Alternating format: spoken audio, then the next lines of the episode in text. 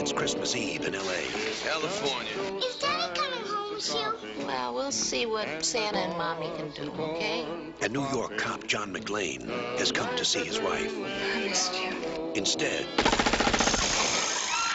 he's going to have to save her. Sit down. Within this skyscraper high above the city, 12 terrorists have declared war. They're about to be taught a lesson They're as brilliant Because I am interested in the $640 million in your vault. as they are ruthless. But I'm telling you, you're just gonna have to kill me. Okay. We do it the hard way. Now, the last thing McClane wants Think, damn it, think. is to be a hero, Where's Holly? Hey, Tucker! Where? but he doesn't have a choice. What does he think he's doing?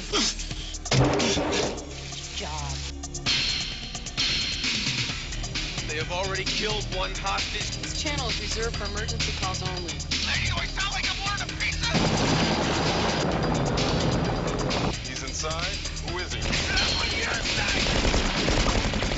Who are you then? You are most troublesome for a security guard. Eh, sorry, wrong guess, huh? Would you like to go for double jeopardy? Do you really think you have a chance against us, Mr. Cowboy? Yippee-ki-yay, mother. Destroyed a building. I am in charge of this situation. I got some bad news for you. From up here, it doesn't look like you're in charge of Jack. He is alone, he is tired, and he hasn't seen diddly squat from anybody down here. Hey, pal, how you feeling? All things being equal, I'd rather be in Philadelphia. And you have it. Only John can drive somebody that crazy. He's an easy guy to like Come out to the coast, we'll get together, have a few laughs. and a hard man to kill. Bruce Willis, Die Hard. Got invited to the Christmas party by mistake. Who knew?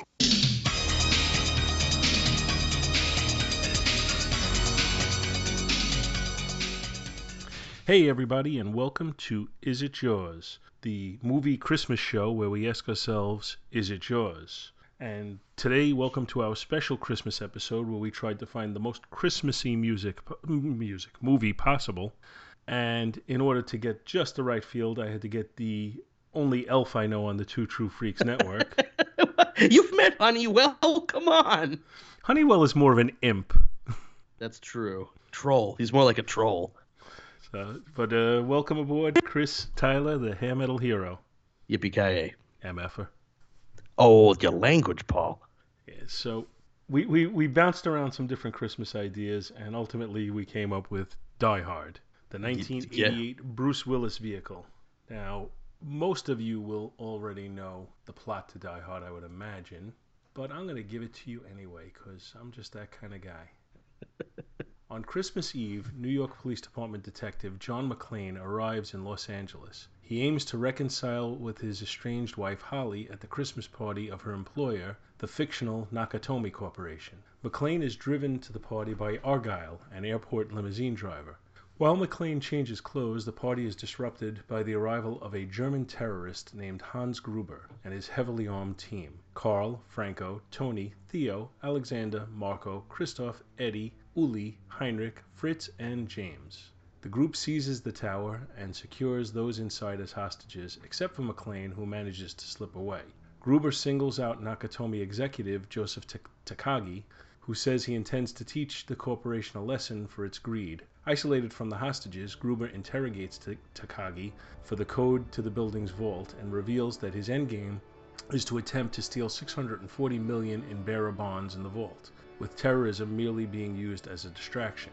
Takagi refuses to cooperate and is murdered by Gruber. McClane, who had been secretly watching, accidentally gives himself away and is pursued by Tony. McClane manages to kill Tony, pocketing his weapon and radio, which he uses to contact the Los Angeles Police Department. As Sergeant Al Powell is sent to investigate, Gruber sends Heinrich and Marco to stop McClane, who kills them both. Powell arrives and is greeted by Eddie, who is posing as a concierge. He finds nothing strange about the building. As Powell turns to leave, McClane drops Marco's corpse onto his patrol car to get his attention. Powell summons the LAPD, who lays siege to the building. McClane steals Heinrich's bag containing C4 explosives and detonators. James and Alexander use anti tank missiles to knock out a SWAT Greyhound armored car, but before they can finish its destruction, they are killed when the building floor is blown up by C4 that McClane dropped. Holly's co worker, Harry Ellis, attempts to mediate between Hans and McClane for the return of the detonators. McClane refuses to return them, causing Gruber to murder Ellis. While checking the explosives attached to the roof, Gruber is confronted by McClane. Gruber passes himself off as an escaped hostage, hostage and is given a gun by McClane. Gruber attempts to shoot McClane, but finds that the gun is empty. Before McClane can act, Carl, Franco, and Fritz arrive. McClane kills Fritz and Franco, but is forced to flee, leaving the detonators behind. FBI agents arrive and take command of the police situation outside, ordering the building's power to be shut off. The loss of power, as Gruber had anticipated, dis- disables the vault's final lock. Gruber demands that a helicopter arrive on the roof for transport, and the FBI prepare to double cross him by sending helicopter gunships to take down the terrorists. However, McClane discovers that Gruber's true intention is to detonate the explosives on the roof, thus faking the deaths of his men and himself so they can escape with the bearer bonds, a plan that would also kill the hostages. Meanwhile, Gruber sees a news report by intrusive reporter Richard Thornburg that features McClane's children and deduces that McClane is Holly's husband. The criminals order the hostages to the roof, but Gruber takes Holly with him to use against McClane. McClane defeats Carl in a fight, kills Uli, and sends the hostages back downstairs before the explosives detonate, destroying the roof and the FBI helicopter. Theo goes to the parking garage to retrieve their getaway vehicle, but is knocked unconscious by Argyle, who had been trapped in the garage through, throughout the siege. A weary McClane finds Holly and Gruber with his remaining men and knocks Christoph unconscious. McClane surrenders his machine gun to spare Holly, but then distracts Gruber and Eddie by laughing, allowing him to grab a concealed pistol, still with two bullets, taped to his back. McClane shoots Gruber in the shoulder and then kills Eddie with his final shot. Gruber crashes through a window, and while he momentarily saves himself by grabbing Holly's watch, McClane removes it and Gruber falls to his death. McClane and Holly are escorted from the building to meet and meet Powell in person. Carl emerges from the building disguised as a hostage and attempts to shoot McClane, but is gunned down by Powell. Argyle crashes through the parking garage door in the limo. Thornburg arrives and attempts to interview McClane, but is punched by Holly. McClane and Holly are then driven away by Argyle as we hear Let It Snow. The end of one of the best movies I've ever seen in my life. I'm not burying the lead here. Uh, yeah. No, it's, oh, God, come on. It's this is a true classic. To, to, even say it, Oh yeah, come on. It, it, the movie's what almost thirty years old now. How have you? How have people not seen this? Well, I guess if you're younger, you might not have seen it. This movie is so amazingly fantastic. Everything about this, the the premise of it, the ridiculousness of uh, of Gruber. I, I mean, the characters of how ridiculous some of these characters are. The action in it, the everyman, the blue collar everyman. Ah, oh, man. Ah, oh, we're gonna have a lot, to say about this one. Well, what was? Let's start with what was your first exposure to this? Uh, my first exposure to Die Hard was actually Die Hard 2. um, so I, I, saw the um, the Pale Imitation first. Um, much like how I first I saw Lethal Weapon 2 first. I think Lethal Weapon 2 was a better follow up to Lethal Weapon than Die Hard 2 was to Die Hard, although I still enjoyed Die Hard 2. Yes. I uh I remember well, yeah, out. But we're not talking about Die Hard 2. No, no, we, we'll stick with, with Die Hard. Then that means you saw this on home video for the first time. Oh yeah, oh back in the good old days of renting VHS tapes, yes. Um, so after seeing Die Hard 2, I went out and got Die Hard 1, and oh man, that was um, that was the perfect movie to see at the, that age of about 10 years old. Um, 10 or 11 whatever it was. Yeah i remember when this actually was in the movie theater and everybody was telling me you got to see this movie you got to see this movie. And uh, I, I, just you know i hadn't had a chance to so it was already out for a couple of weeks before i had, finally had a chance. And by the time i had a chance everybody i knew had seen it already and the people who I knew who were willing to see it a second time just weren't available. So I this this was the first and only time to my recollection that I ever went to the movies by myself. And I sat in the theater by myself watching this movie, which felt very weird. But I just loved every second of this thing. I was riveted during this movie. Yeah. It's it's hard not to be riveted. It's um it's one of those great movies where every single thing that happens is there to make more drama for the protagonist. and uh it doesn't stop until the ending. Yeah, I mean, he, he, it's hard to imagine a more put upon person than John McClane in this movie. I mean, just everything no, that can happen that's to what him makes it does. so great. But yeah, there are some things in this movie. If if I'm looking for flaws, and I have a tough time finding any, to be quite honest with you. But if I'm looking for flaws, some of the story things, some of the story beats seem just slightly contrived. Uh, you know, either either a little too coincidental or uh, you know just just a bit much. Like for me, like the scene that stood out. I watched this again. I did a rewatch last night, although I really don't need to rewatch this in order to, to be familiar with it. No. But the one that jumped out at me last night was when at the at the end when uh, when the one guy is trying to escape in the garage. Uh, who I can try to remember who they said it. What is it's uh, Sundown from uh, Top Gun.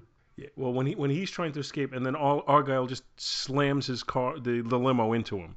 And it's like, well, how does he even know that that's a terrorist trying to escape? You know, like it just seemed a bit much. Well, when you see when you see a, an ambulance drive out of a Pacific Courier truck, you got to think something's going on. Oh, he's got the CB though, in the rate in the car. He even mentions it. He's listening to all the stuff the police are doing. Well, and the other thing, the other thing was even that McClane gets to leave in the limo. You would Oh, think first, to- first yeah. of all, McClane would be subject to an incredible debriefing. Absolutely. Not not Uh, just not just what uh what's his name uh, Paul Gleason uh, Dwayne does. Dwayne. and, and Uh, also you you, know. would think he's he's got to go to some sort of trauma unit. I mean, he's been Oh yeah. beaten up and down. He he he should be lucky to even be conscious right then. Yeah. So Um, you know, I mean, it's just you know what? like It's that, the miracle of a Christmas movie. what's that? It's the miracle of a Christmas movie. Did you really want to see him getting dragged off? Because they would have had him cuffed because he killed about twelve people. So, um, I no, I wouldn't want to. Wouldn't have wanted to see that. I want the fairy tale ending. I want him to get back together with Bonnie Bedelia and drive off with with, Argyle in the limo. Yeah, no, I totally agree. And and my, my nitpicks are exactly looking that. for that They're nitpicks. From a moviegoer's point Yeah. of view, I view this as a nearly perfect movie, despite the fact that you can pick Yeah. some nits in it. There's there's very little in this that I could criticize in any way. And off the top of my head, like I said, I can pick some nits, but I can't tell you anything that when I watched it bothered me. I can't tell you one performance that I thought rang untrue. And I can't tell you one action The- scene that they thought fell flat. Now, if you can come up with any of those yourself, let me know. I, I no, none of the action scenes fall flat as as ridiculous as some of them get. Um, that's kind of the whole point. But uh, the characterization of the LAPD in general and the FBI in general is a little bit cartoony, um, and that's for entertainment value.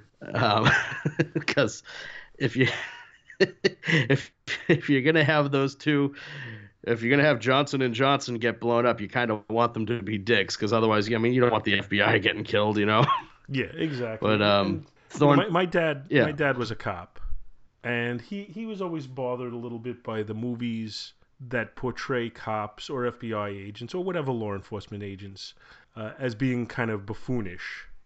You know, there, there's some movies where, where in order to get the plot to move along, you need to do that because otherwise the people Yeah. would never get away with what they're trying to get away with. And the biggest thing Well, about this it- one it- that I guess is the error is that they aren't willing to listen to what's going on and they aren't willing to pay attention to the facts as they change and they're just saying go according to the book which is exactly what Gruber's plan is that if they go according to the book then this is going to happen and this is going to happen and you know Mm-hmm. everything is going to go according to plan but you know John McClane keeps being uh was it a fly in the ointment uh what was he the call monkey in the wrench, monkey in the wrench the pain in the ass. So he, you know, that's the only thing Yeah, that makes them um, go off the, the book.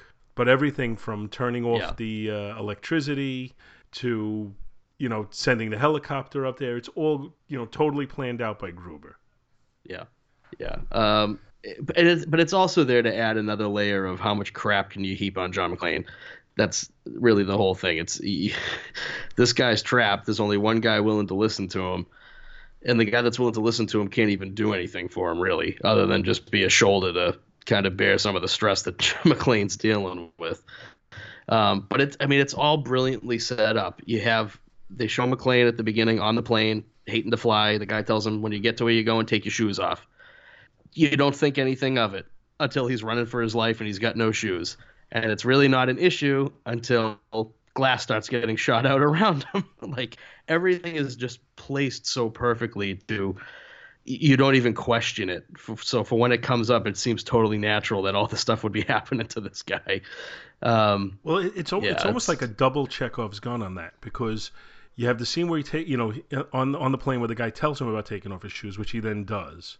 So then he doesn't have any shoes on. But then you have the second point when he kills the first terrorist and he tries to take his shoes.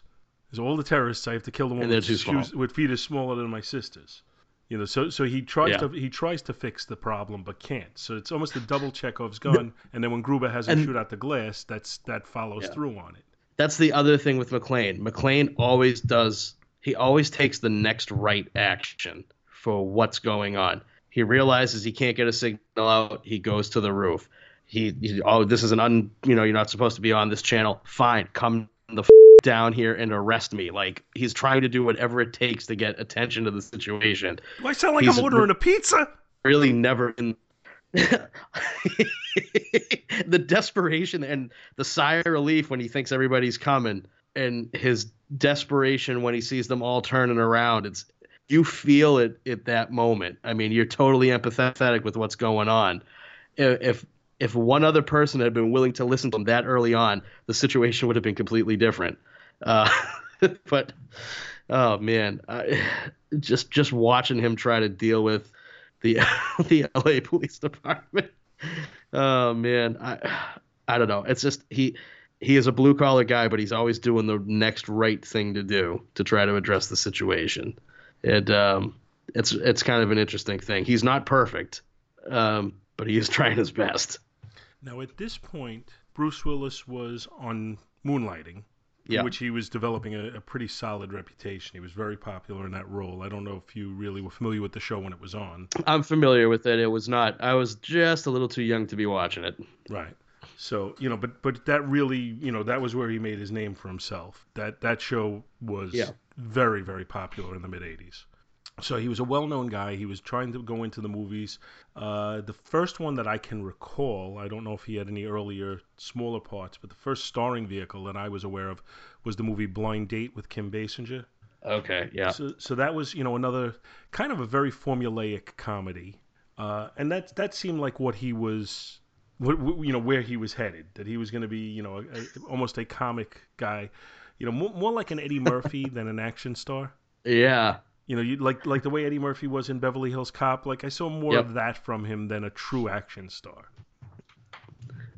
Well, it's not that he didn't really start off as the true action star. This was at the it was kind of the antithesis of the Schwarzenegger Stallone paradigm that was going on at the time. Exactly. He was more of an everyman. He wasn't yeah, he wasn't the biggest guy. He wasn't the most cut guy. He's in shape, you know, good looking dude, whatever. Capable, but not the impervious you know, he's not Terminator, he's not Conan, he's not even, you know, Rocky and Rocky Four. it's like it's a completely different thing. Um, and I think after First Blood, kind of changing the game for what action movies were, where there would be sustained periods of action and suspense. I think Die Hard is really the next one that kind of changed the game for action movies. I mean, it's become a cliche. Die Hard on a boat, Die Hard in wherever, Die Hard in the White House, Die Hard on a plane it totally changed the game, and it's because of how well everything in that movie worked. Yeah, absolutely. I mean, I mean, he was per he was he was the perfect guy in the part at the time. Like everything just clicked at that point. Uh, now, do you know that the uh, original movie, Source the original material? actor offered the role was Frank Sinatra? Um, don't tell me. Yeah, I was gonna. Yeah, I knew that. God, what a different movie that would have been. Well, apparently the book was very different from what we finally got. And yeah, I've never read the book. I don't think I feel like I need to read the source material for that one. Yeah, my, my understanding is there was, and I'm trying to remember off the top of my head, and I'm, I'm drawing a little bit of a blank, but there was another movie uh, based on this same story. Or, or based on another Okay. story in this series, and I think With the same Sinatra may have character. played Yeah, the lead I in can't the other remember. movie. Oh, so it must have been one of those deals. If it ever gets off the ground, I'm pay or play or whatever it is. I'm contractually obligated to do it. But eh, that's what that sounds like. Yeah, Thank God it didn't that go that way. So, Yeah, but no. but uh, yeah, apparently the uh, you know the the five million dollars that Bruce Willis made for being in this movie was you know outrageous considering that he wasn't really a true box office you know guy at that point. well, gamble paid off. Yeah, absolutely. Now, you- are you are you familiar with any of the figures on this one? Uh, I'll take my best guess. We're going to be talking production budget and then box office. Yeah. Okay. Um, I'm going to take my, my wildest guess here. Uh, let's see. The movie was probably fi- filmed in 1987. Fox used their own, own building for the Nakatomi building, so they saved some money there. Um, I'm going to say the budget for this was, let's say, 30 million. Extremely Let's close. say domestic Extremely gross. close. Twenty. Uh, let's say okay, okay. Um, that would be about the standard for an '80s action movie. Um, and domestic gross, I'm gonna say 130. No, you're you're overestimating that. The domestic Okay. gross was 83 million. Okay, so not well. That's still a pretty damn big hit in the '80s. Oh, yeah. 88. And the, 87, the uh, worldwide Um, worldwide was 140 million. Yeah. okay, so a franchise starter. And then you Yeah. top it off with I'm sure they made a boatload of money on the video release. Uh, this was. I don't think this one was one of the ones that was primed to to be a um a unit seller. I think the Bat Batman the the movie was the first mass market you know price to own True, true. Video, but, so but it- this has been after a the movie fact. that almost Yeah, everybody I know owns. years. Yeah, yeah. Um, yeah, it's definitely uh, it, it- made it made its money and then some. It was it was profitable. Hence the reason we have four more in the series. Yeah, we, we can touch on that if you want, but I'd rather focus on No, no, no, no, no, no, no, no. No, it's Christmas time. It's Christmas time. Well, Uh, until, we- until we we, need got to- to we- the fourth one, I was still pretty happy with them. The first three I like. I I like the fourth one. I think if you had called it anything but Die Hard, it would have been a people would have been way more accepting of it. I actually like the fourth one quite a bit. The fifth one, I fell asleep during. So, I can understand. but that's all I'll say about the sequels. We we need to talk about the bad guys in this All right, well, we're gonna get to because them. We're gonna get to them. I want to talk Oh, about two more good all guys before we do. oh, do we get? Are we going to talk about Urkel's best friend? Well, first I want to talk about Bonnie Bedelia. Do we have to? Yes. okay. Now here's here's my take on it. I thought, considering how very very little screen time they share, because we're really only talking about like maybe a minute at the end. I thought that I felt a Pretty real much, yeah. chemistry between the two characters. I thought she was perfectly cla cast as his wife, and I thought Other than she, the fact that I she's, thought she like, held looks like up his to the role well. Um, she's likable enough. I just I, I don't know how close they are actually actually are in age, but she always seemed like 15 years too old for for John. But that's just my perception of it. Well, I'm, I'm going to look She right seemed now. very- She was born in 1948. He was born in where is it? Why do I have other? Things I'm gonna spelled on the say? I'm gonna say 50. I'm gonna say 55. 54. 55. Okay, so, so, seven, seven years younger than her. You, She you- seems a hell of a lot older than seven years. Yeah. Um, yeah, not quite a, a winter spring romance, but uh, she just seems so much older than him in the film. Uh, she carries herself very differently than he does, even though Well- he's the the world weary New York cop. But I thought I thought she carried herself very well as the strong female lead who I could see having that executive position in California while her husband was back in New York. And oh yeah, I no, I totally agree. you know, I thought she was pretty enough that you know you could say he's you know he's attract you know he has that attraction to her. They I, I don't know. Like I said, I felt a chemistry between them. I, I definitely thought that, you know, that their relationship was very believable. Um, I, it's yeah, it's believable enough for the movie for for me anyway. But again, I'm not really watching the movie for the romance. you know? No, but it gives him his motivation. I think that's the whole key yes, to it that. does. Yeah. It, well, I mean, let's just say that he just happened to be there and she wasn't there. He'd still be trying to save everybody that was there anyway. Maybe not to the degree that he does, but um, yeah, I don't know. It's just I don't dislike their relationship. It's just not the main thrust of why I'm watching the movie. No, I agree. I, you, you know, you have more of a bromance with Urkel's buddy, Reginald. Hell yeah! Reginald Velgen Johnson. Reginald VelJohnson. That's What'd right. you think of him? Oh, he's great.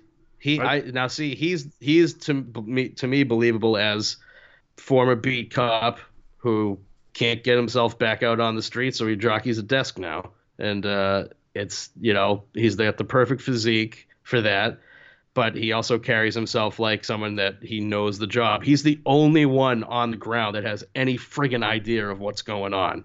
Uh, The only one who has a clue of what's going on, and nobody's willing to listen to him either. But uh, yeah, he's. Um, I think you take him out of the movie, the movie uh, becomes a very becomes a much bleaker thing. Not that every interaction between the two of them is a bunch of yucks, but without McClane having that release valve, he it would also be a very isolated movie too, um, because then McClane's talking to himself the whole time, which can come across as odd in a film. He needs to have somebody to talk to. Yeah, well, he, he became a good valve for exposition too. Yes. Exactly as you as you're saying. You know that that McClane gets to talk to him and you know reveal his motivations and kind of explain what's going on to the audience and having him see where the other people didn't. Then you have him explaining to the to the to, you know his superiors. Yeah, they're shooting at the lights. Yeah, it's. I think they're shooting at the lights. so, Gleason's amazing in this too. So the uh, you know Uh, the, the the the incompetent upper people is you know were were amusing in their own way. You had uh, Paul Gleason as Dwayne Robinson, and Yeah. you know I, th- I thought he was effective in the role. Now I've seen him in I don't know a hun- Everything. a hundred things over the years. Most most memorable to me in Trading Places. Yeah, getting getting uh getting Clarence a little uh little loving from the little loving from the uh the gorilla, right? Yeah, exactly. Yeah. uh yeah, I think people my vintage would probably recognize him as the principal from the Breakfast Club. Another another very memorable role. Same role, pretty much. Yeah, I, I thought he was great just as being, you know, the the too thick to listen police. Well, he's not a he's not the beat cop. That's the thing. He's the one who's above everybody else. He probably hasn't been on the street in twenty something years. He has no freaking clue what's going on. Which it's a you know it's when you're that far removed from everything. Situation like that's completely different. But even he's not so thick as to not realize by the time the FBI is getting involved that something's rotten in the state of Denmark. You know, so he's not completely uh, a bad guy. He's just sort of officious, is more the word. Yeah, I would I would tend to agree. And then we had uh you know we, we take it to like you said to another level with the FBI agents and, and their level of incompetence. Agents Johnson and Johnson, no relation. no, the other one. And uh So what does that mean? Does he ask if he was the black one or the white one? Like that has to be it, right? well I, I, I what I don't we never did hear what their first names were, so maybe No. maybe Oh, maybe man. they have differing first names that somebody might know, but uh And they're not know, even they, nice they to were each more other. comic relief than anything else. Exactly, but then like, how do these two get partnered up? They clearly don't like each other. Like, it's just so odd. I was in junior high, dickhead. Dick. the smile on his face when he's saying it to him Yeah. is great too. That's the other thing. I if you listen to the commentary track for this, McTiernan talks about it was McTiernan, right? Yes. Yeah. He talks about the fact that you could only have this kind of horribly violent, ridiculous situation if there was joy going on at the same time. And that's the thing. There's clearly a joy for what the two FBI guys are doing, even though they're assholes. Argyle is clearly having a great time abusing the privileges of his job. The bad guys are having a great time. They're sneaking candy and drinking the wine, the champagne and everything there. And they're enjoying being bad guys. Uh, the ode to joy plays for crying out loud.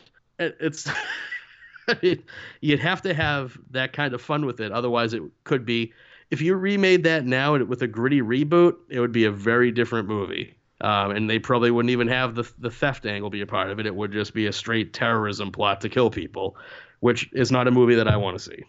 Yeah, I mean, there was a little bit of catching lightning in a bottle that everything worked out because I do think they took some chances on things like that. Oh, some oh, of the comic relief in it, some of the musical score, just some of the aspects of the movie. I think they they did take some chances, but I think they all paid off pretty much.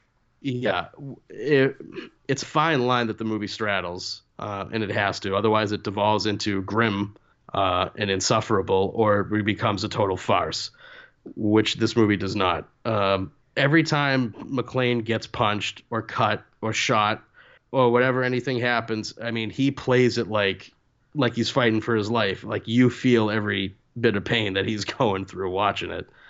Um, yeah, I mean, because like I said, it's not the Arnold mold; it's the the everyman mold. Yeah, absolutely. And uh, so let's let's talk about uh, well, the first bad guy I'm going to talk about is a little different than what we'll go do from there. But the first bad guy I'm going to talk about is Ellis? Uh, what's his name? Uh, Thornburg. Ellis. William oh, I think you're talking about Ellis. What a All right. jerk. Oh yeah. Well, I mean, it's, it's William Atherton, right? yeah, well, yeah, it's He's uh, kind of-? Peck. Yes. Could I please see the containment facility? No. He's kind of typecast too, you know. Yeah, absolutely. But what what a you know, uh, you know, I'm just thinking one one of the scenes that did stand out to me as just being a little uh, unrealistic was when they were interviewing on TV, and it wasn't William Atherton, but when they were interviewing the terrorist expert, and he mentions Helsinki. yeah. It was funny, but it didn't seem realistic. You know, the terrorist expert could be realistic, and I really do think the brain dead anchor also realistic. You know, it could it could happen. I could see that totally happening. Not really knowing what's going on, thinking that you're smarter than your audience or your guest. I buy it. All right, I'll I'll take your word for that then. So then And we I- get to also- the get to the big bad, Alan Rickman. Yes. I mean, Oh God. what a what a great performance. Uh, it's an exceptional performance. Uh, yeah, that was, I was my unfamiliar with him until I saw this movie, but Me too. I, just, I think American audiences in general were. he just chewed up the scenery and was awesome in this movie. He chews it in the right way, though. He chews it like a guy that's a classically trained actor, which is different. Which is ultimately the role he plays on Galaxy Quest. Oh, I know. Which I mean, that's yeah. I mean, rest in peace, man. That was they were gonna there was gonna be a sequel on Amazon before he you know, and then he died. Kind of shut that all to shit. But uh, Hans Gruber, um, don't really think it's a stretch to say that it's a Christmas movie, and uh, the person who wrote Silent Night, their last name was Gruber.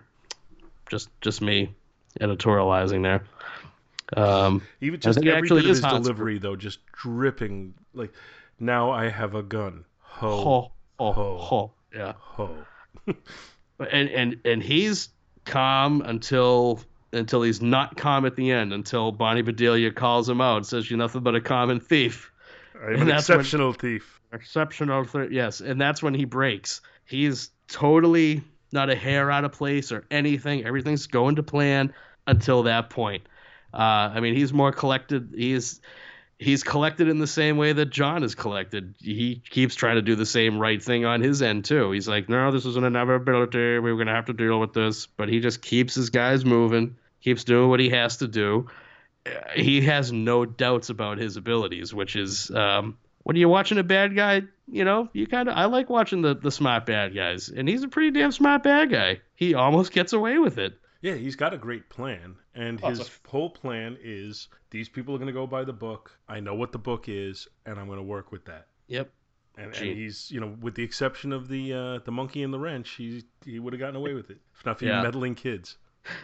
Oh my god, he really is a Scooby Doo villain, isn't he? Holy shit. That's great.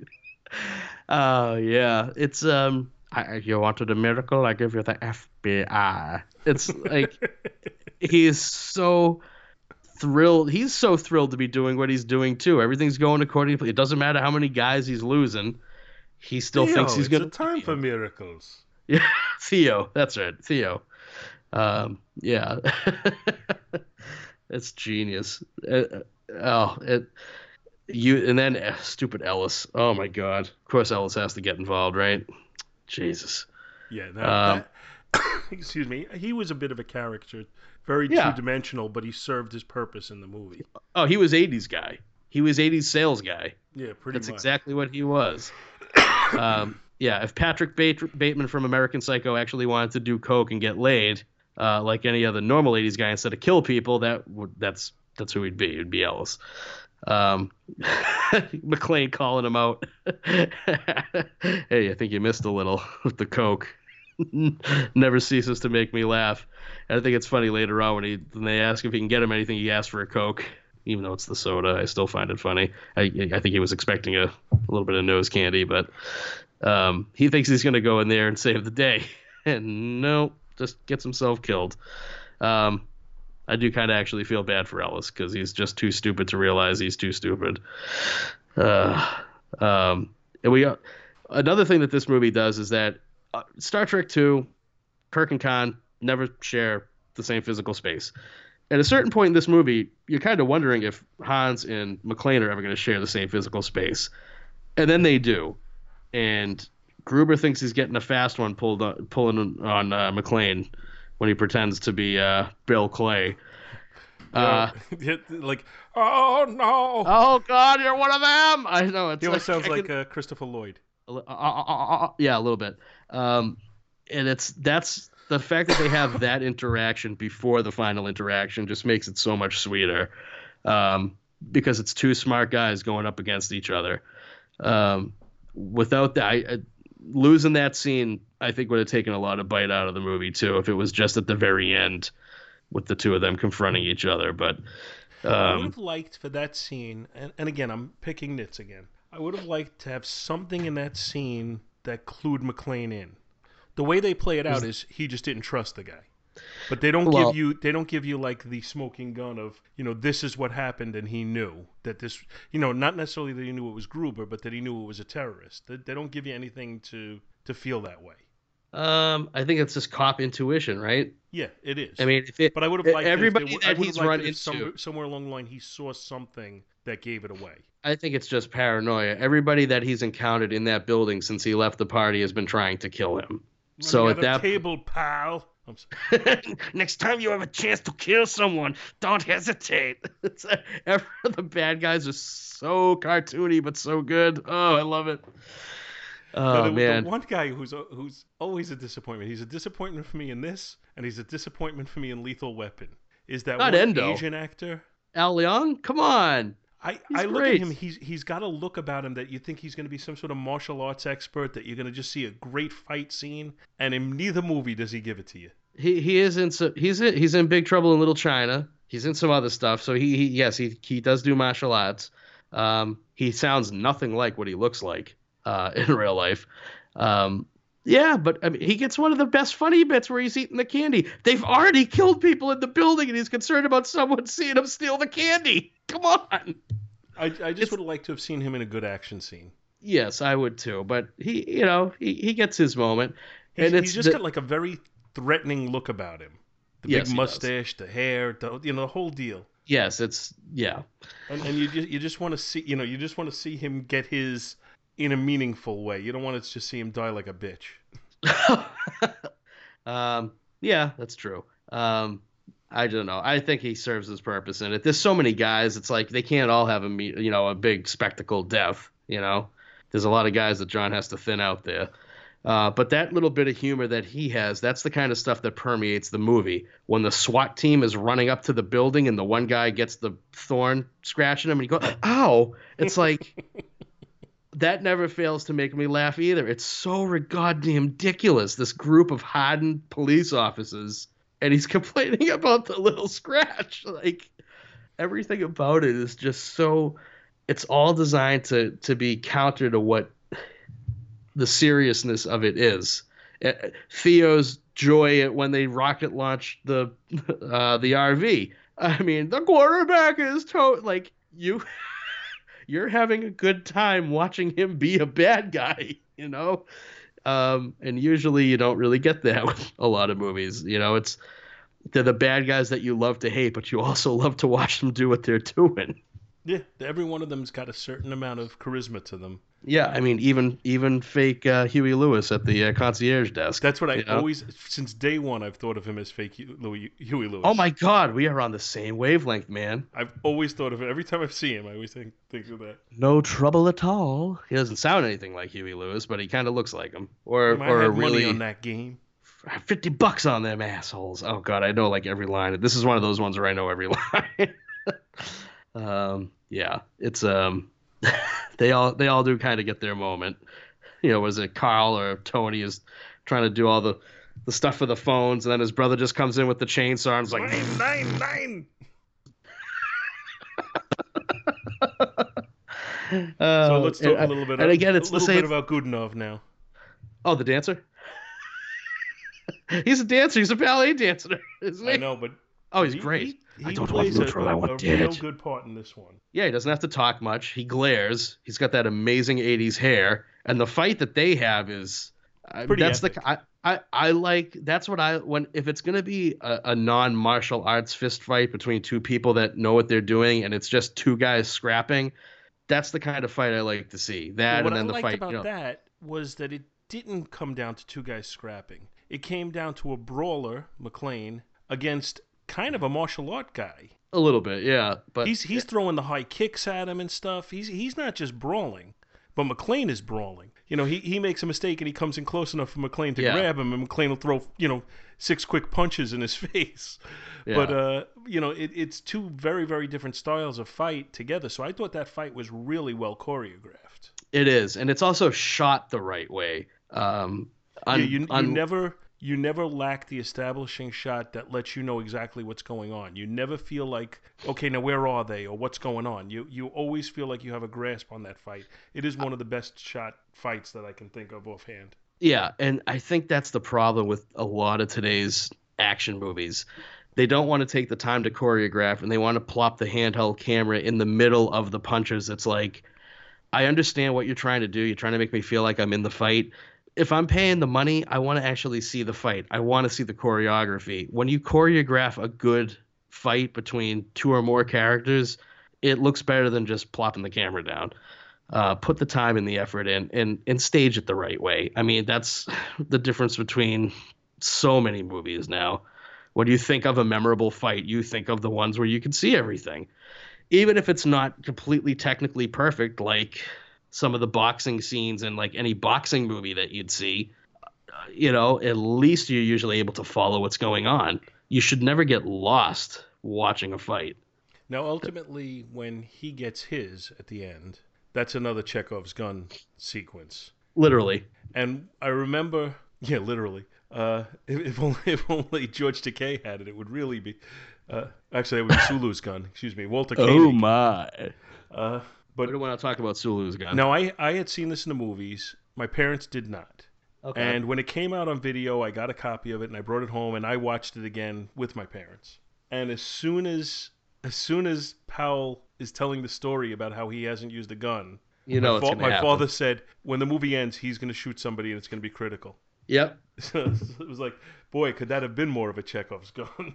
Yeah. Um, but that pays off too, you know. And It's just, it's not like, hey, uh, McClane, I want to tell you this story about why I'm blah blah blah blah blah blah blah. It's the two of them have been bonding through the course of the movie, and you know, John's feeling low, and you know, they're just the two. They're just two guys that are becoming friends, talking to each other. So it comes out of that sense of honesty that they have with each, with each other, where you know, may, if things maybe weren't as severe as they were, maybe Powell doesn't tell him that, you know. So it's it's one of those things where it just it comes out naturally, like all the other stuff that gets dangled out there, the stuff with the detonators. Why are there other detonators on the roof? Why do they want the other detonators back so bad?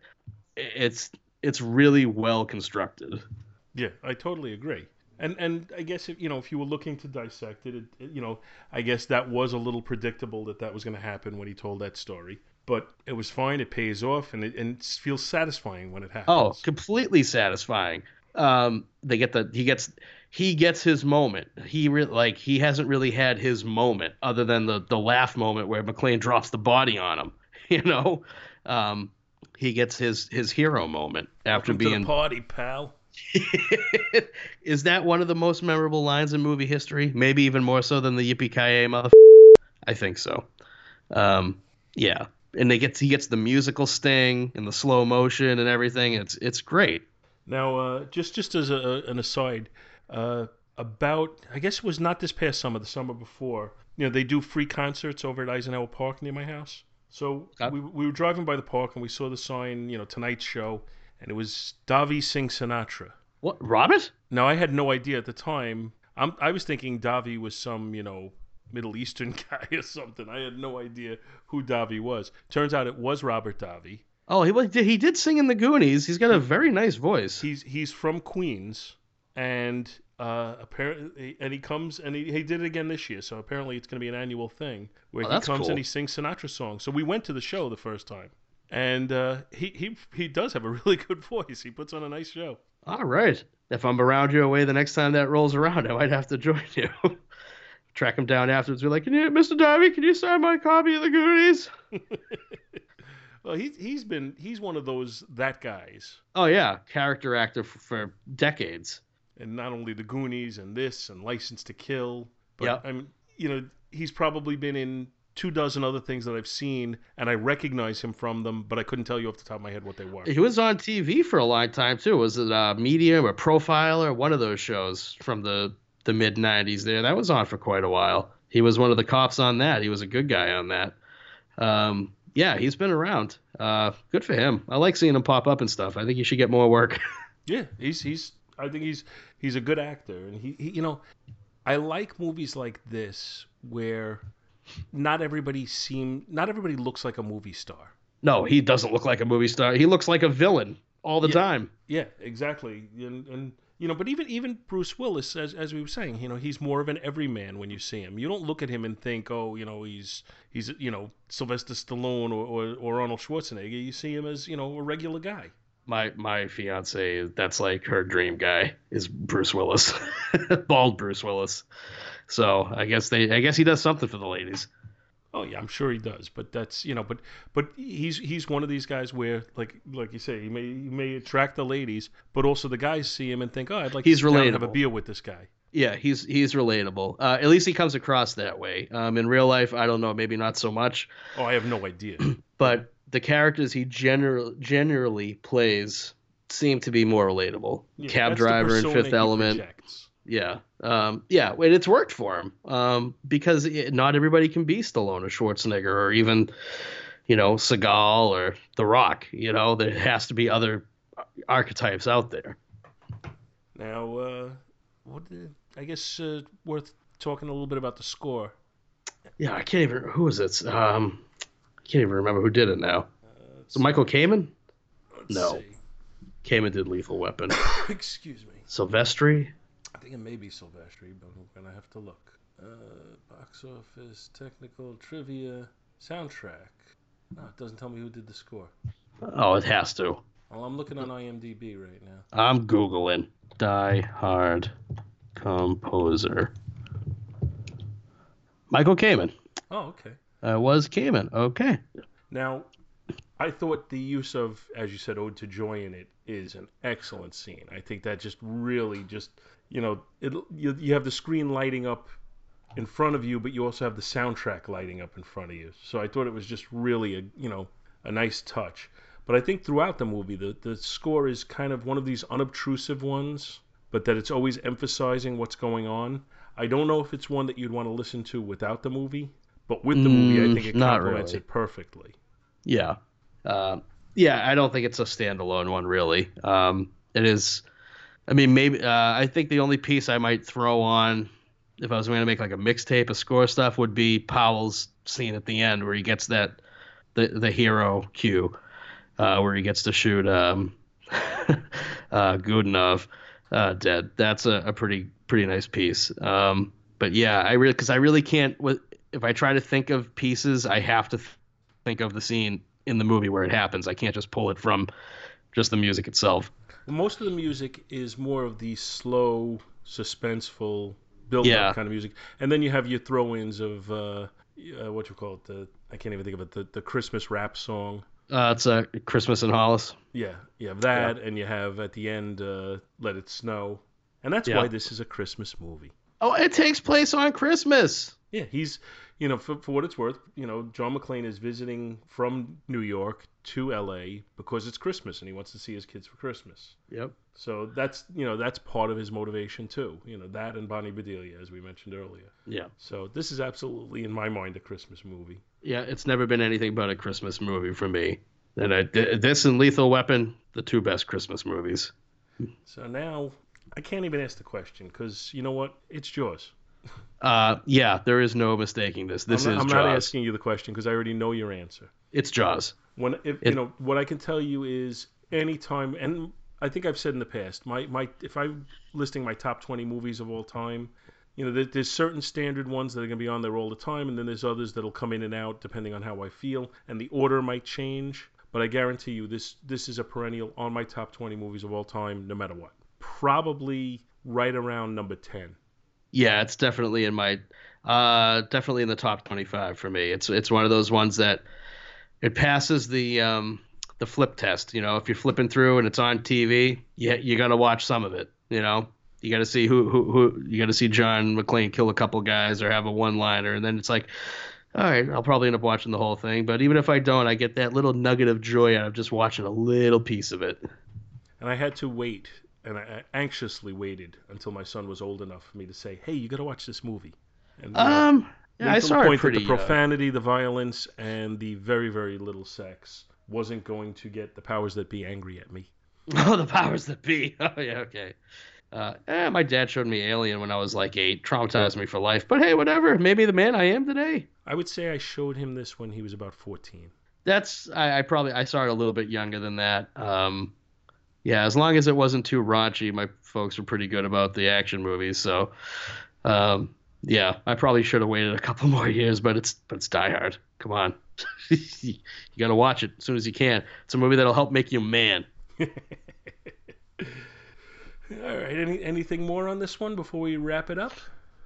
Uh, no. I just I love like McTiernan says in the commentary. It's all about bits of joy in it. Argyle laying out Theo, big spot of joy uh, Snape's face as he's f- getting pulled down on the the harness uh, when they didn't tell him they were going to pull it.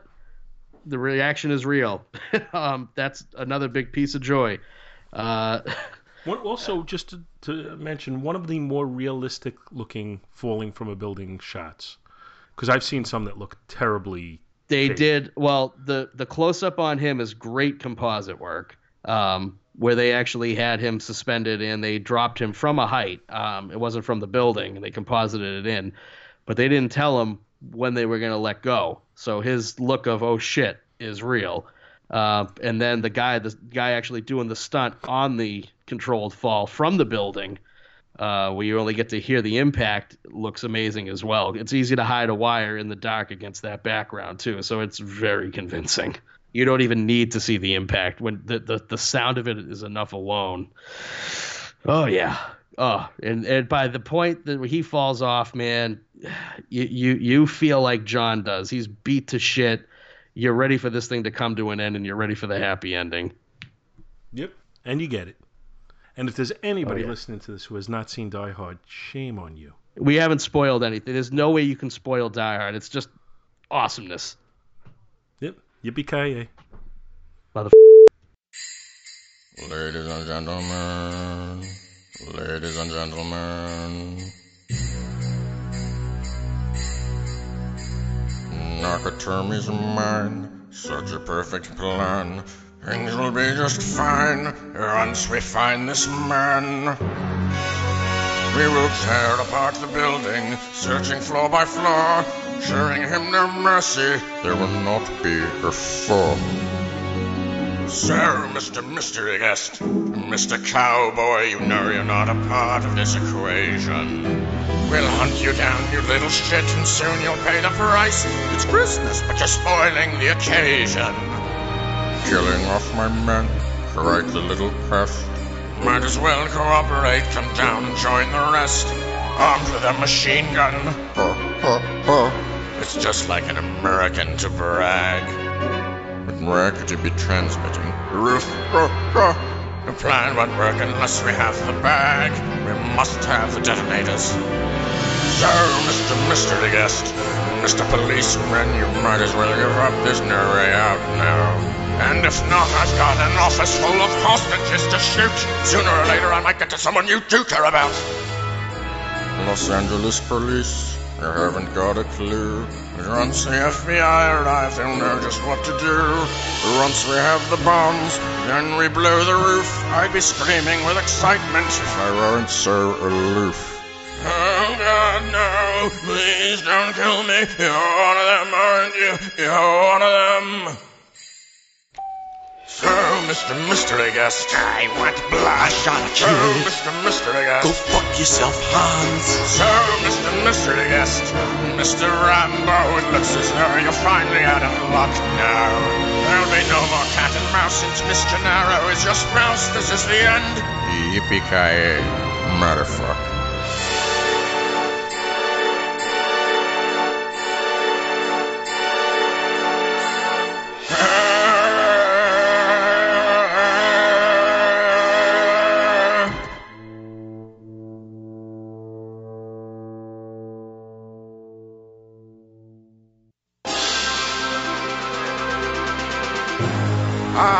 Shot a kid. I shot a kid. For 16 years behind a desk is where I hid. But now I finally come to terms with what I did.